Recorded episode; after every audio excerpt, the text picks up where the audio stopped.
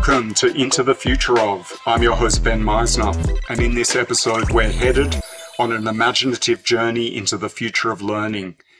I'm here with Dr. Philippa Hardman, creator and founder of DOMS, an evidence based learning design process. DOMS uses learning science to help people to design learning experiences that are proven to 10 times the average levels of learner motivation and mastery. Phil, it's a pleasure to have you on the show. Hi, Ben. Uh, it's great to be here. Thanks for inviting me along. So, Phil, you have more than 20 years of experience in learning science and in designing learning experiences. How did you discover your passion for this space? Yeah, great question. And uh, yes, I have been doing this for a long time. I worked it out the other day. I think it's like 26 years. Um, so I'm very old. Um, but yeah, I am definitely passionate about this area. And I think fun, like the origin story of the passion is is that uh, my background is in higher education, so I am an academic by training. I'm still um, affiliated at the University of Cambridge, um, so I'm still very much into my academic research and, and teaching. But what the situation is that was that um, I started teaching during uh, my PhD, as students often do. We get the teaching load of the people who'd rather be doing their research, and actually, what t- it turned out that I really loved this part of the experience as a teacher. Um, when I kind of defaulted to the kind of traditional approach, uh, the lecture-based approach, and what I found is that um, I was experiencing what my colleagues were experiencing, which was relatively low levels of attraction relatively low levels of engagement amongst those who did show up and not optimal results as in not everybody was getting a first class um, like score on their um, essays and exams for example so the question I asked myself was like, well, why, why? Um, and so I started to do some digging and started to shift. I was a historian by by training, but I started to shift more and more into this world of uh, that I refer to as learning science. So it's a combination of of um, like psychology, uh, cognitive behavioral research, teaching and learning research, lots of like interdisciplinary approach. And what I found is that there are formulas for the design of really great learning experiences. So we know how humans learn. And we know from the research how to optimize a learning experience to get learner outcomes, by which I mean uh, retention, engagement, uh, achievement, satisfaction, just fulfillment as human beings. And so my passion really comes from an amount of frustration that there appeared to be back then and still now um, a lack of intersection between what we know about how humans learn and how we teach humans. And what I've done since then is to explore this on a much broader level. So I continue to explore it within higher education, but I also work with K 12, uh, learning and development, so in the like workplace work, um, and more informal learning experiences like online courses, for example. And what I found is is a similar pattern. And so, yeah, what drives me is is is fundamentally the fact that the way that we design learning experiences is broken uh, I want to help to um, find out what is the solution to that, as in what is a great learning experience, and actually it will be lots of different things. But also, I'm very passionate about the fact that we need to just bring two things together and then things get better. Uh, so, yeah, my mission is to try to do that by making it much easier to apply the learning, like the science of learning, to the art of learning experience design. Right. Fascinating. So, what is it that motivates you today to continue your research into effective education, given that 26 or so years has passed since that initial passion was lit in that lecture room or in that setting? Yeah, it's a great question. Yeah, because it is a long time, isn't it? I think there's two things. So, one is that the problem persists. And so it continues to fascinate me that we those these two worlds just have not intersected. There was a part of me when I, you know, back when I was 18, 19, first exploring this, thinking like there, there must be people working on this. There must be uh, developments happening. There must be examples elsewhere where different and better things are happening in classrooms. But in fact, what I've found is, of course, there are pockets of experimentation and of excellence, and this only confirms that we do know what great learning experiences look like and we can deliver them. But fundamentally, we, we remain shackled to an approach to learning, which is what I refer to as the chalk and talk approach. So it's a I stand up and tell you lots of things because I know lots of things, and then you probably um, show like achieve success by showing me that you can tell it me back that you can recall it and regurgitate it, restructure it. But fundamentally, I'm testing your ability to absorb the knowledge that I've transferred to you. So there's a knowledge transfer pedagogy, and that is still the case. So whether you look at um, higher ed, K 12, MOOCs, uh, L&D, workshops, events, fundamentally the thing that connects them all together is the continuation of this of this approach. And so that's part of it. It's that my job isn't done yet. Um, and i um, have, have worked harder and harder to try to to help to turn the tides. Um, and that's what my DOMS framework is all about. It's a way of anybody really accessing the science of learning to change how they design learning experiences. But that problem still exists. So learning design is still broken.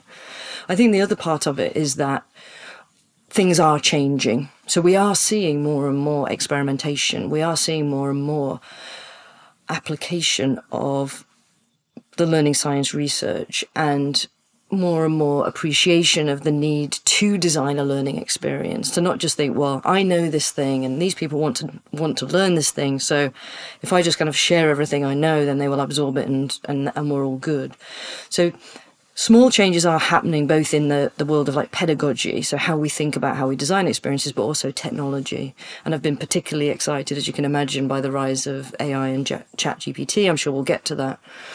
So it's both a combination, like my persistence is a combination of the fact that not enough is changing, but enough is changing to keep me like to, to reinforce my, my, my hypothesis that it is possible to uh, disrupt and transform education in a way that will make it possible for anybody to achieve really great learning outcomes in the way that we promise when we design and deliver learning experiences. Right. So I need to ask you because I think both you and I would have been brought up with chalk and talk and probably everyone else we know.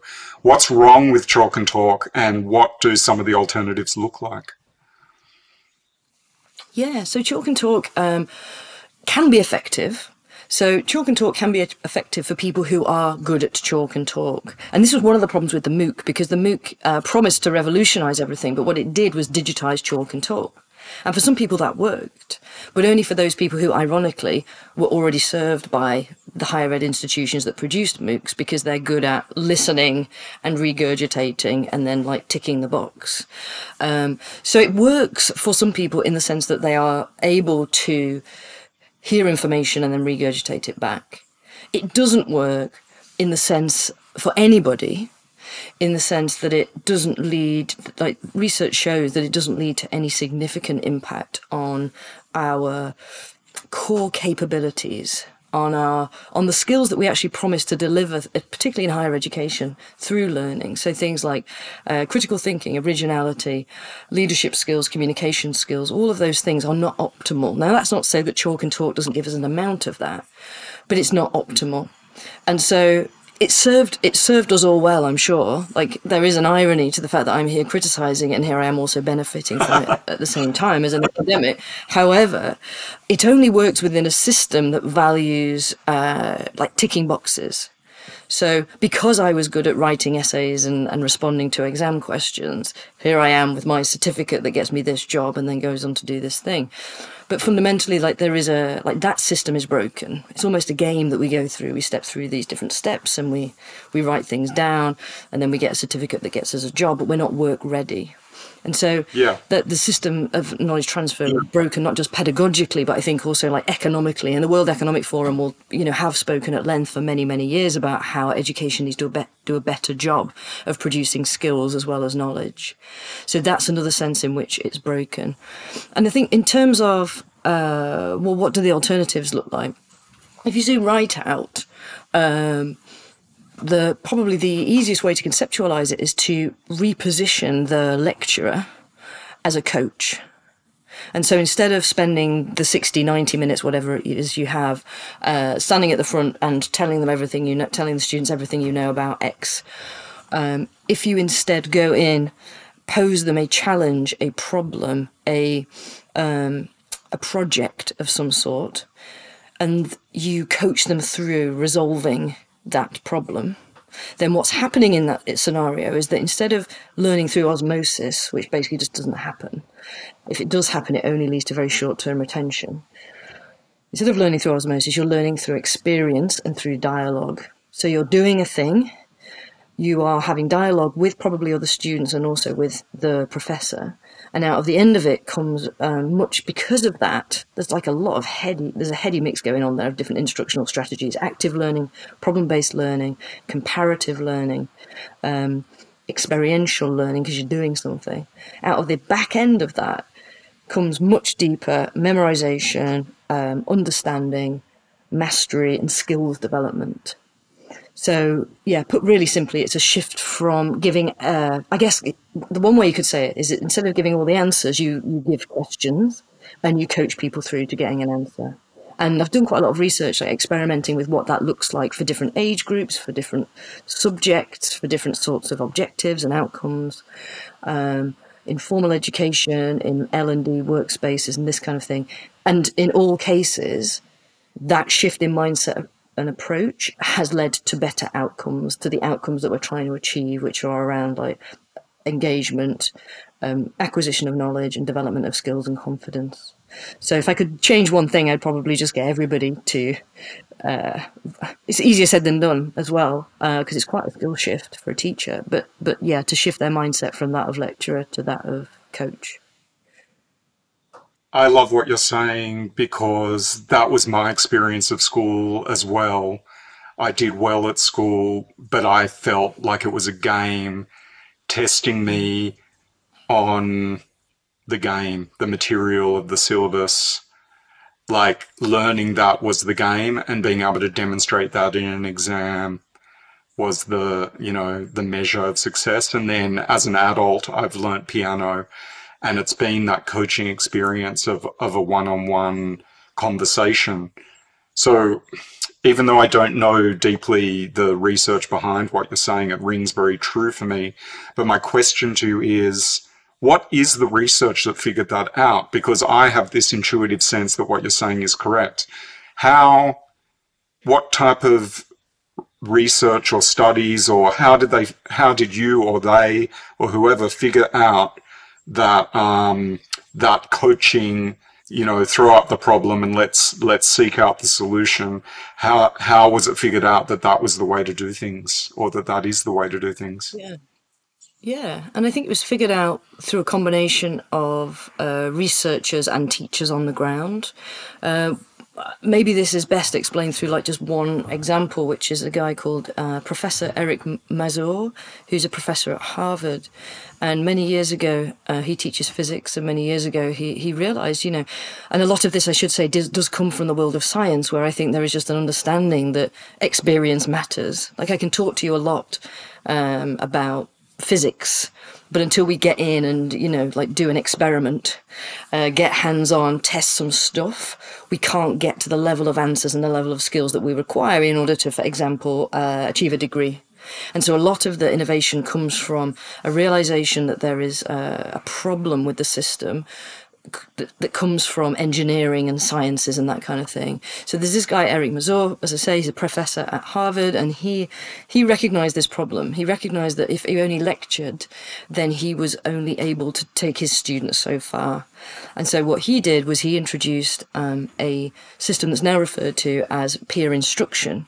And so he still convened lectures, huge lecture theatres of students what he did was to instead of just lecture at them the whole time he did what i just described. And so he he turned a lecture into a problem set. He stood at the front demonstrated walked through it and then over to you. Let them work independently first of all to for example make a prediction or solve an equation or do a small experiment. And then um, work with one another just to compare, to iterate, to correct, to build confidence before then coming back as a full group to share what they had found and really importantly get the resolution. So there is within this different approach a resolution. It's very important. It's probably more important than it is anywhere else because you've kind of let your students go wild and free a little bit. And so you bring them back by actually walking them through you know if it is a prediction like this is what actually happens you finish off the experiment and then you you kind of ask them were they right were they not and there's but again in that experience there is so much brilliant stuff happening. Um, and so Eric Mazur, I think, um, was motivated first and foremost just by a very practical understanding of like how I need to like what I need to teach and what they need to come out with at the end. A lecture is not going to achieve this. And then what happens is that, you know, somebody like Eric Mazur then starts to look at um, particularly like neuroscience um, and um, human psychology. And there is an emerging field. It's really, it's, I say emerging, it's emerging in academic terms. It's uh, it's um, like thirty years of research uh, into experimentation with knowledge gain and skills development. And so, a combination of that pain on the ground, experimentation on the ground, backed by um, more kind of measured studies of how students learn in what conditions they learn best, has, has kind of brought some pockets of innovation to light, which have been, as I say, have just really validated this hypothesis that what we do mostly is not optimized. Um, and that the way that we design learning experiences by defaulting to this chalk and talk is broken, and that there's but that but on a more positive note that there is lots of potential for improvement, and that a lot of it is proven already. The answers are there. We, we just need to bring together, as I say, this intersection between the design and the science bit. And how how do you take these findings and try to change the educational system itself?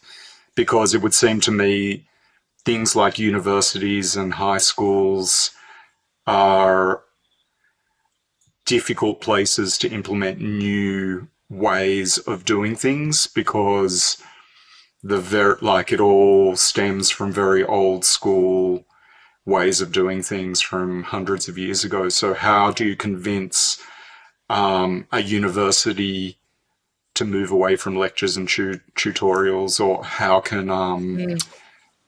how what's the way forward? What's the way to take these findings and actually change um, the way that we're mm. taught? Yeah, and, and it's definitely the case. So I worked at an ed tech company called Aula for, for a number of years, and it was our job to work with the leadership of uh, universities across the world to try to convince them of alternative ways of uh, designing and delivering learning experiences. And these people, as, as you've said, are difficult to convince because they um, like me, I suppose, like we've all been brought up on this system and we've all gained from it. It doesn't feel broken. Um, and so it's definitely a challenge. I think the other thing that I'd like to say at this point is that the education system is very uh, unusual in its resistance to disruption and to change. So if you think about lots of different sectors, any sector really, so I don't know, music, television, uh, I don't know how we consume, buy food, uh, everything that we do, every like the fundamentals of how we behave now are significantly different today than they were even five years ago because of technology, and yet education has res- like consistently resisted disruption from technology. Um, and and just change fundamentally, and so I think it's it's hard to predict what might happen, um, but from my on the ground experience of working with academics, the one thing that I have found, and one of the the reasons this is another reason that I'm still so passionate about the learning science side of things and trying to kind of break down that ivory tower and and make it easier to apply ever changing and quite complicated learning science to the design of of learning experiences is because it can be done. And so um, at Aula, I led um, one of the largest ever redesign, like transformation projects. We we redesigned 1,200 courses at the University of Coventry, and all of those courses were were excellent courses. They were performing very well. Um, but the leadership at Coventry University, which is in the UK and very innovative, one of our most innovative universities, were interested to try to apply more of this learning science to what they were doing in order to optimize. And so yeah, we developed a, a, machine where a team of learning designers went in, like a crack team, and what we found was that when we so we, we took a number of different routes. We it was very much like a, a product development process. So there was lots of failure and learning along the way. What doesn't work is if you just come in and go, that's broken, and then throw a different version over the wall. Um, as much as that kind of saves um, teachers, educators, the pain of, of needing to learn about alternative approaches and needing to design something different. It's too much change uh, all at once. the strategy that we found did work was to um, again, we're going back to coaching methods, but to position our learning designers who are experts in pedagogy, learning science, to as as coaches, to f- co-create experiences with educators. And the thing that really made the difference was by arming those learning designers with the learning science. Um, and so educators are very interested in research. They are used to being evidence-based practitioners uh, be they K-12 educators, L&D professionals, HE professors. And so making the conversation less about technology and change and more about pedagogy and learning science and how this can make your life easier but also improve outcomes for your students, which is fundamentally why you're here, was like a an aha moment and just changed everything. And so we were able to, yeah, transform the approach there with 1200 courses at Coventry and we delivered on the promise as well. We should, I should say. So what we've seen there amongst those 1,200 uh, courses are improvements across all measures. So in student satisfaction, more educators than ever got perfect feedback scores from students. Um, there was more students reported a significantly higher than average feeling of being part of a community, which really means that like helps because it means they're motivated. Um, and student grades went up, I think, by two two points on average. So that's a really great motivating example for me and hopefully for everyone else to show that it is possible. But you're right that it is challenging, and I don't know whether it is possible to disrupt the, the, the education system, whether it can move fast enough. And so I'm at a bit of a crossroads right now as to whether I should continue to focus to try to change things from within, or whether it makes more sense to try to operate outside of the formal system um, and help uh, students directly um, in order to have most impact on on the quality of and the impact of learning. So um, yeah, it's TBC, but the you know precedent. But put, going back to my historian days, precedent would tell me uh, education will only change very gradually and very slowly. So coming back for a second to this um, strategy of you're a coach and you throw out a set of questions and you work through the questions together and then you close it up. I, I personally have never sat through that experience, but to me, again, intuitively it rings true because I feel like in trying to figure things out yourself is where the true magic of learning happens mm. when you're when you're spoon fed information is when your eyes roll back in the back of your head and you start falling asleep. But when mm. you sit down and you're kind of problem solving, you come alive, or I do anyway, and you, you start learning. Is that why that strategy works, or is it more complicated than that? Why is it that throwing up a set of problems and having students work through them is mm. effective? Yeah, and and I mean it is both simple and it can be deeply complex. I mean there is a lot of there's a lot of learning science research to show that that problem-based experience is a heady cocktail of different instructional strategies which are proven to be effective. So, for example, when you uh, give somebody a problem or a question, automatically your brain says, Well, what do I already know on this? Like, where have I landed?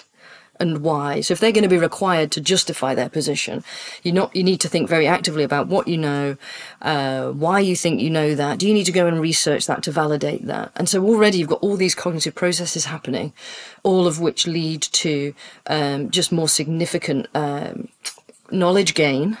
So uh, memorization of the right concepts in the right way, but also understanding. So because you're doing something with information, it translates more effectively into understanding.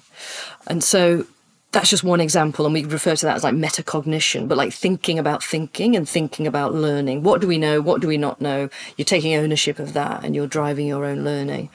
And there is something also about um, the opportunity. So when we're in the next stage, when we then we've done our problem solving solo and then we go into some sort of connected experience where we present it back. Again we need to think well what is our position? Why is that my position? So again it's evidence based thinking. What we're doing is just like making our brain do you know 10 20 30 things rather than just doing one thing and sitting and then that's it.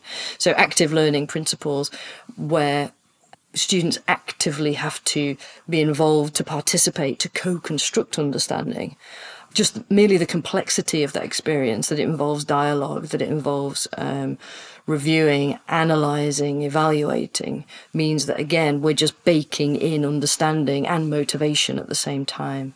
So that's yeah, that's the reason that that works. And and you say you haven't experienced that, but I think you have. Like for example, with your piano lessons, like there is something about uh, learning through doing, which is both motivating and leads to mastery in a way that just learning about something in theory doesn't. And so we've probably all experienced this on some level. I mean, I often use the analogy of uh, like playing a game. So if I was to just give you a, you know, the the games manual for a board game, it's like I'm never going to sit and read through that because as much as I love this board game, like that's too much information and it's just abstract, and I'm going to just switch off after page three. If I, however, I play the game with you and then we hit a problem or we need to understand something and we opt into it, then suddenly that same, exact same uh, content becomes helpful, becomes engaging, solves a problem. And, and it be, and so I'm not a believer in, in, in theories that like well you know we're in a TikTok age and we all only have a one minute attention span. I think it's actually all about how you position content, and if you reposition it f- at, from like you know uh, center stage like the purpose of the class to a tool with which to solve a problem and get to a resolution. That source becomes much more is part of a much more complex uh, cognitive process and becomes much more motivating and valuable for the student. So fundamentally i'd say like the problem based approach works because it's it's a, a better way of optimizing for both motivation because if your students don't care they don't care and and we don't design for motivation and that's one thing that we really need to get better at because we can design for motivation and intrinsic motivation specifically. So they want to it's not they're not showing up because otherwise they get told off or because they won't pass an exam. It's because they want to be here and they see value. That might be professional it might be personal but there's value in it for them. Um, and it, so it supports motivation it also supports mastery. So it's not just information. What they're doing is developing lots of skills skills that are specific to the domain. So like in Eric Mazur's case, I'm learning about physics, but I'm also learning how to do critical thinking, communication skills, uh, evidence backed debate, all sorts of things which are not just great for learning, but just great for life. So I think, yeah, it's some sort of cocktail that optimizes for both um, motivation and mastery, which makes it pretty magical. So, looking now to the future, where at this point in time there's a lot going on in terms of AI. What do you think is going to happen in the edtech space and in education generally over the next 20 years? And I know that's a, a large span of time. And how much of an impact is technology going to have? Yeah, I mean, it's the million dollar question, Ben. As I say, um, education has been so resistant to change. I think there is, we're at a crossroads with AI. I think before, education technologies until now have failed to disrupt partly because there is not an appetite for disruption in education. There are systems of bureaucracy, of power, of organization that just are very averse to change on both a practical and a political level. But also, there's a problem because ed tech, ed- education technologies until now have been really disappointing. So, what they have done, the MOOC's a great example, or any VLE, LMS, whatever you want to call it. Education technology has made basically just digitized what we already do. So, the MOOC, perfect example, it's a digitized lecture with maybe a discussion or a quiz at the end. The VLE is a repository for content for this knowledge transfer, chalk and talk. It's a basically a filing cabinet. Uh, I don't know if you have these elsewhere, but in the UK there was a big hoo-ha about, you know, everyone got excited about interactive whiteboards, which are a interactive white version of a blackboard. And so I think, like, to be fair to educators, the technologies that have been offered to them have not been that disruptive and therefore not really worth. I mean, they're effectively an extra layer of like time and effort and also like technology jeopardy because like is it switched on or you know like it's saying no input like it's not offered enough value. That's been part of the problem uh, with ed tech. And so I do wonder if we built education technology to be significantly better. So if we built education technology that enabled educators to be better educators in the way that they want to be, that made their students more engaged, more driven, uh, and led to better outcomes, maybe they'd get more excited about it. But that, of course, requires us as the world of ed tech to build better technologies. And one thing I often say is, you know, I just wish there were more ed people in ed tech. That's been a huge problem until now. And so as to the the impact of AI, I think it will impact. I think it's already impacting, and so we're seeing this. Uh, we're seeing this three part reaction so far across formal education, so K 12, higher ed, further ed, that kind of thing. So we've got like Team Ban It, who have just like, yeah, let's invest in GPTZero and just forget this is happening. Uh, then we've got Team Avoid It, and they're uh, a little bit more uh, in denial and have reacted in the immediate term by gathering students back into the classroom and getting them to complete coursework and exams or, or oral examinations, like in the room under the watchful eye of the educator, which is never going to last because it's entirely unscalable. And already those universities are having to U turn on that decision. And then there's the for me, most exciting team, my team, uh, just to be very clear on where I stand, uh, which is Team Embrace It. And there are some very, very interesting experiments going on. I've been doing lots myself. If you're interested, you can see them on my LinkedIn. You can follow me there. But every week I'm experimenting with how can we use AI to make education better, as in better for the learner. I think EdTech has always been built to to sell to education leadership and to teachers um, not to not to impact learners, and so I, that's where where I am really interested to see where it goes. What we're seeing so far, though, is is a repeat of the same pattern, by which I mean so far, and it's not been long because it's only been maybe one quarter, but so far what we've seen is any tool that's described as an education tool for AI, AI tool, so sorry, an AI tool for education, is like the MOOC, like the LMS, like the VLE, built to make what we already do faster. So Synthesia, etc., make lets you uh, record videos at ten times the speed. Um, and there's a, a, huge number of uh, automated quizzing tools that will take content and turn them into multiple choice quizzes. As an instructional strategy, the video plus quiz is broken.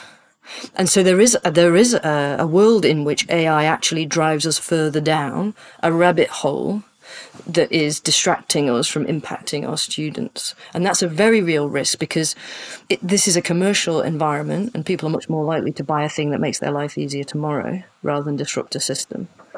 But there is an alternative scenario where we use this as an opportunity to say, do you know what, like the, the how do we um, use AI as a tool to enable people to design better learning experiences and to understand, like to make that faster, as well as um, deliver on results quickly. And as I say, some experimentation is happening. We are seeing a shift already away from regurgitation because ChatGPT can do that, uh, to these more higher order, higher level kind of problem based activities where, for example, educators are asking students to uh, critique what ChatGPT generates, to validate it using evidence uh, to see whether or not chat like how is how reliable is it or or get two versions and tell me which is most reliable and why. These experiences powered by ChatGPT and required by ChatGPT because it can do the other stuff automatically uh, are much closer to this ideal of this problem-based, more interactive, more active scenario. And so I think we're at a crossroads, and we either go down one path and we use AI to build faster horses, to use this Ford analogy that I, I like, or we go down a different path and we use uh, AI as an opportunity to rethink everything. So, not faster horses. We're going to build a car. We're going to get do something that is truly transformative and that changes the world, changes the world, but is new and require like will require an amount of uh, appetite for change. Um, so yeah, I mean the, the the probably frustrating answer is it's TBC what we'll what we'll be doing in twenty years. But I would imagine that we will be. We are for me AI is more like the printing press than it is a VLE. It's going to impact education. I think it's beyond education's power to repress the AI. I also think it's part of our responsibility as educators to make sure that our students are AI literate, that they are consuming and working with AI with critical minds, that they're critical consumers, users, and all those things. And so I think we'll see the rise of AI education, and I, as in education for students and for educators about risks, benefits, how to prompt it, and this kind of thing. And I think we'll also see just increased generation of content, generation of activity, more personalized experiences, and this kind of thing. But as I say, what I'm most interested in is are we going to just uh, use this to do what we already do in a slightly different way, or are we going to do something entirely different? And uh, yeah, I'm excited to see what happens. Well, you must be on some level kind of secretly happy that the old educational system is getting a bit of a shake up and it can't do anything about it because ChatGPT is like the naughty boy in the classroom disrupting things Yeah, and yeah. it feels like it might not be the last you know the last um the end of it it may still evolve a little further and really shake things up even more No, absolutely, and I do love it for that. Like for me, it's um, it's less about is chat does ChatGPT i feel we're distracted by like very very small fry conversations about like how reliable is it? That matters.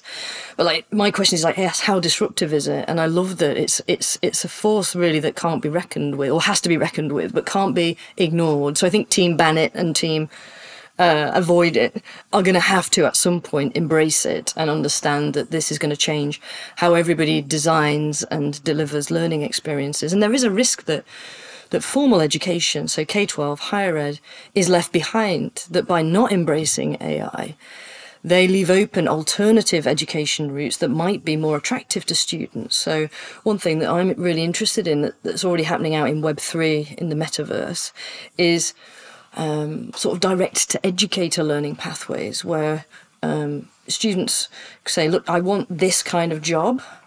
Um, and this is another problem with education right now, which we don't talk about, but it's really hard to know. Okay, I want to achieve this thing. Which learning experience do I choose from? And that's only going to get more difficult with AI if we just produce loads more stuff and loads more courses. It's like, well, what's the best route? And what these um, kind of blockchain pathways enable a student to do is to um, identify. So, for example, I want to be a UX UI designer. Uh, they then uh, proceed down a, a pathway that's designed by a company that understands what that what great looks like, and it's a very hands-on and very dialogue-based experience. And then at the end, instead of getting a certificate that says you can write an essay, you produce a whatever, like you've built a website, and you have skills, you have experience, but you can get you can use that like that almost like a badge in your portfolio to go direct to an employer. And so I think there's a there's, there's also a disruptive energy to AI that sits outside of the uh, the system, which might actually change how we think about uh, what education is, what its purpose is, what its relationship to work is, and and how it you know how it impacts the learner. It might be that we just see the growth of education outside of the education system which is um, would be another interesting development. So, last question for you, Phil, and that is how might ChatGPT and similar types of resources be used to design better learning experiences in the future? Yes. So I love this question. So I'm already experimenting with this. I've just done a bit of a crowdsource experiment on LinkedIn where I said to people, I've sort of built a machine that might be able to design optimized learning experiences. Give me like, do you want to be in? So I've now got a pile of uh, like design briefs, uh, and I'm going to see if it works. But effectively, what what AI is able to do is to take uh, inputs. So it's machine learning. Machine learning always just takes inputs uh, applies rules and then produces outputs. And so, in that way, you can imagine a learning design experience can be, uh, instead of being one size fits all, it can be very tailored. So, I, for example, have already just using ChatGPT managed to build a machine where I can say, okay, the learners are uh, of this demographic, these psychographics, so like these are their motivations, these are their, uh, you know, their ages, their locations, things that will cause them friction. The reason they want to be here is and you can put in all of this data about who your learners are as well as what you want to teach them. And then the machine learning bit in the middle, it goes like that's pumped into the machine. The machine um, applies learning science, it applies what we know from the research, but also from data. We have loads of data that we just can't even begin to analyze right now, almost because there's too much of it. But we have quite a lot of data to show pathways which have, like, at scale, this data will show us, like, what are the optimal routes from A to B. And so if we combine that data into this really interesting um, large language model, LLM, LLM, uh, we can then op- uh, output an optimized learning experience both for an individual and for an outcome. And so I think I think in the immediate term, how we design learning experiences will be impacted by AI. By we'll see loads of content being produced, loads of videos, loads of quizzes. People will put in will input their uh, PowerPoints and get out, you know, a PowerPoint with quizzes embedded in it. And we'll get excited about that because it saves us a bit of time. But I do think in time we will see AI used to do this more complex thing, which is to like fundamentally just to go back to what I've been saying today is is about not just making faster horses and doing what we do already faster and like so you can have you know more leisure time and an extra cup of tea. It's changing fundamentally how we think about learning experiences and, and the quality of the underpinning principles that we use to to design them. That's Dr. Philippa Hardman, creator and founder of DOMS. Phil, thank you so much. It's a pleasure. Thanks, Ben.